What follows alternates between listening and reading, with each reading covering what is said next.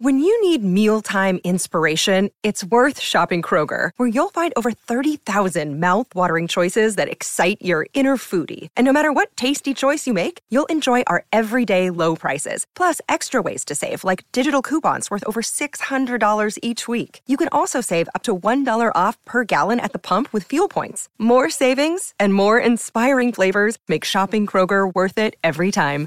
Kroger, fresh for everyone. Fuel restrictions apply. Another day is here, and you're ready for it. What to wear? Check. Breakfast, lunch, and dinner? Check. Planning for what's next and how to save for it? That's where Bank of America can help. For your financial to-dos, Bank of America has experts ready to help get you closer to your goals. Get started at one of our local financial centers or 24-7 in our mobile banking app. Find a location near you at bankofamerica.com slash talk to us. What would you like the power to do? Mobile banking requires downloading the app and is only available for select devices. Message and data rates may apply. Bank of America and a member FDIC. I'm James Crepea with the Oregonian and Oregon Live, bringing you the latest Oregon Ducks headlines.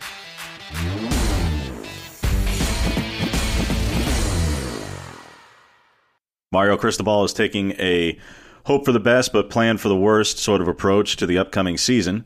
Speaking to reporters on a conference call Friday, Cristobal said he's, quote, very optimistic, quote, but avoided laying out any specific timelines or hypotheticals as to when or how football will return in the fall. He said the Ducks are all healthy and accounted for and using virtual and online means of contact for the time being. Oregon landed a commitment from graduate transfer quarterback Anthony Brown out of Boston College last week. Brown was one of the most prominent graduate transfer quarterbacks available this offseason. He's coming off a torn left ACL and is still roughly a month away from a full recovery. Been able to move around quite a bit, but is not cleared for contact at this point. Of, call, of course, not really a big issue when he's not on campus and while everybody is under a form of isolation at the moment. Brown tore his right ACL during his freshman season at BC, so he's had a couple of significant knee injuries in his career. He completed over 59% of his passes last season and has had a strong touchdown to interception ratio throughout his career as well. And also has some dual threat ability and mobility, though it wasn't always utilized and showcased at Boston College his experience will be a different factor and attribute in Oregon's upcoming quarterback competition. Mario Cristobal said Tyler Shough entered spring as the starter and leaves it as the starter. Not a huge revelation, but a slight deviation from Cristobal's open competition remarks back in December. And after just four spring practices, none of which were in full pads or any kind of scrimmage setting, it's hard to see how any of the Ducks quarterbacks could have done much to separate themselves at this point. However, the commitment of graduate transfer Anthony Brown from Boston College creates a different kind of competition going forward that had not been there before. The NCAA granted additional eligibility to all spring sports athletes whose seasons were cut short due to the coronavirus.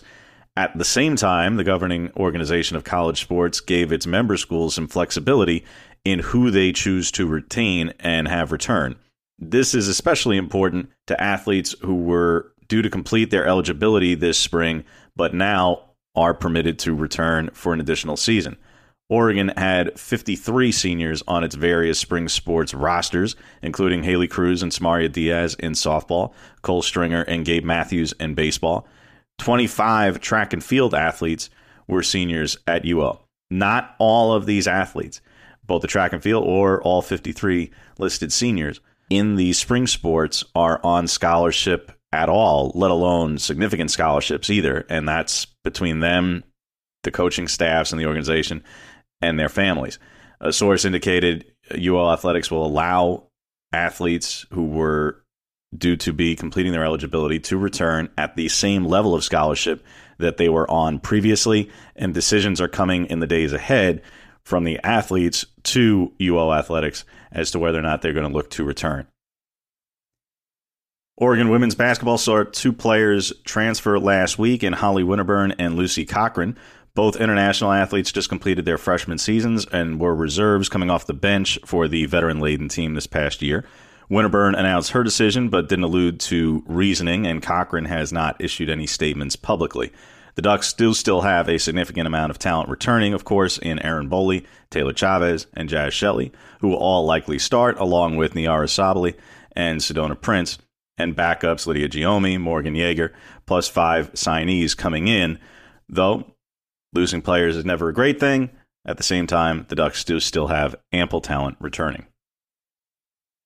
The awards continue to pour in for Sabrina Ionescu, Ruthie Hebard, and Satu Sabally, and they could continue to do so this week. Oregon's big three were all named All Americans by the coaches last week, making unanimous honors for all of them. Ionescu won her second straight Wade Trophy for Player of the Year and took home the Naismith Trophy for Player of the Year. That is a first for her and the first for any Oregon player to win that award.